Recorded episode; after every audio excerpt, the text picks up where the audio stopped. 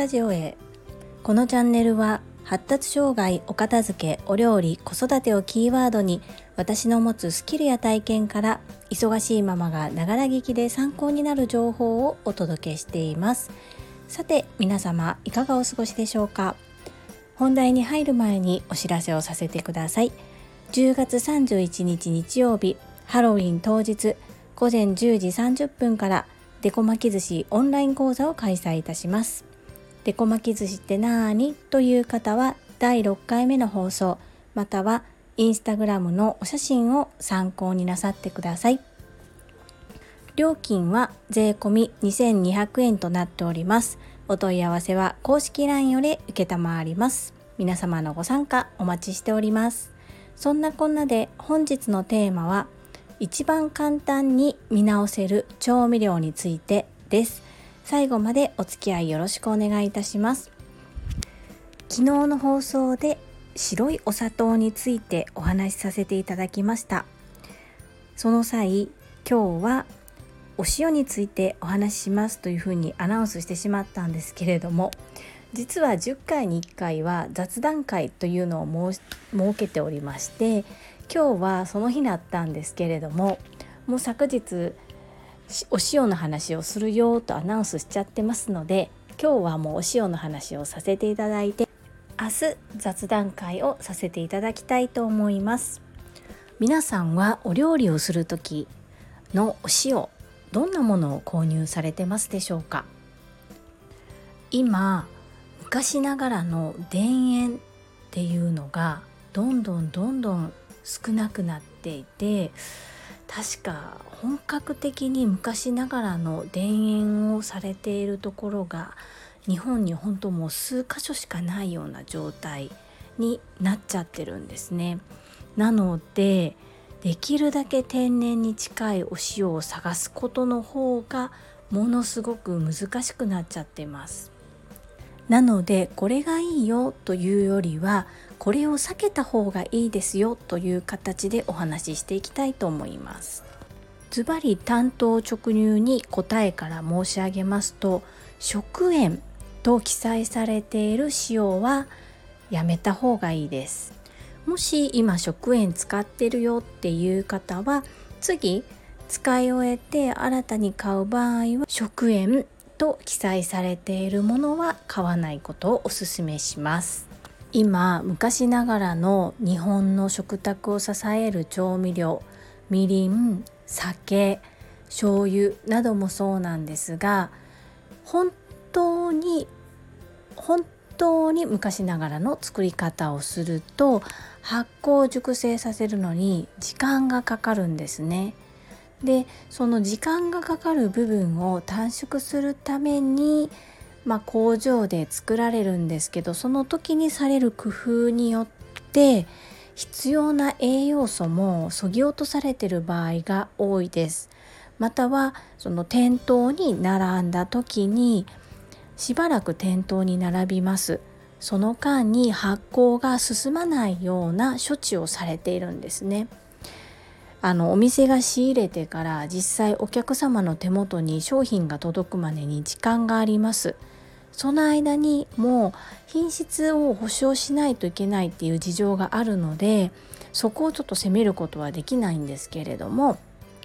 その品質を保証するために発酵を止めるために、まあ、加熱処理をされたり、え、塩を添加されたりっていうことが行われているんですがそういった発酵の調味料以外の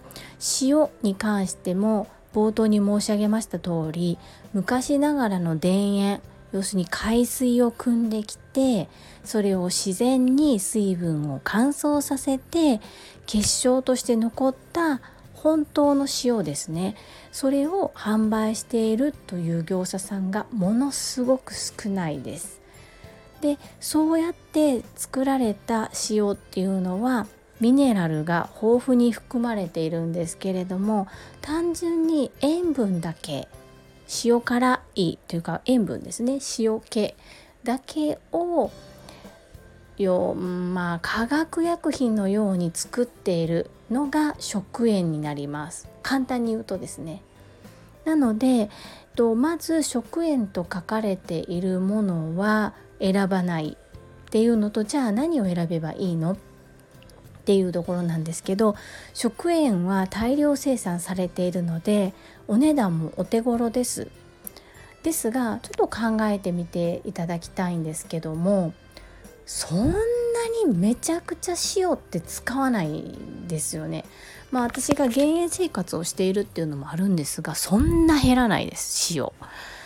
なのであのこれも過去の回でも何度か申し上げてるんですが日本人って病気になってからすごいお金かけるんですよね。あれがいいから飲んでみようこれが体にいいからやってみようそうじゃなくって普段の生活からべたもので体は作られていますのでやっぱり塩を買う時もミネラルがたくさん含まれているものミネラルっていうのはやはり人間の体に必要なものなのでそれをわざわざそぎ落としたりそれが含まれていない塩の代わりになる食塩をとっても味は感じるかもしれないけれども必要な栄養素が全く含まれてない状態なんですね。なので安価なもので体に悪いものを取り悪いというか、まあ、体に必要な栄養素が入ってないものを取り入れるよりは少し値が張っても体に必要な栄養素が含まれている調味料を使うことをお勧めしたいと思います。売ってる調味料が信じられない今日からみりんと醤油を自宅で作るってなかなか難しいじゃないですかでも今まで買っていたお塩とか今まで買っていたお砂糖を少し見直すだけで随分と体が健康になるのを感じていただけるんじゃないかなと思いますその生成方法昨日のお砂糖もそうだし今日のお塩もそうなんですけれどもどんな風に作られているかっていう工程を意外とこう裏を見ると記載してあったりしますね。で記載している業者さんはやはりそこに誇りを持っているというかそここだわってるところだから知ってほしいので記載するんですよね。逆に記載がないところっていうのはまああのあんまり知られたくないっていうことじゃないですか。なのでちょっとあの裏を見てみてどんな風に作られてるのかなできるだけ自然のもの自然に近いものかなミネラルたくさん含まれてるかなっていう観点でお買い物するのもちょっと楽しいと思いますので是非そういった形で健康になれる調味料の取り方をしてほしいなというふうに思います。本日も最後までお聴きくださりありがとうございました。ママの笑顔サポータージュリでした。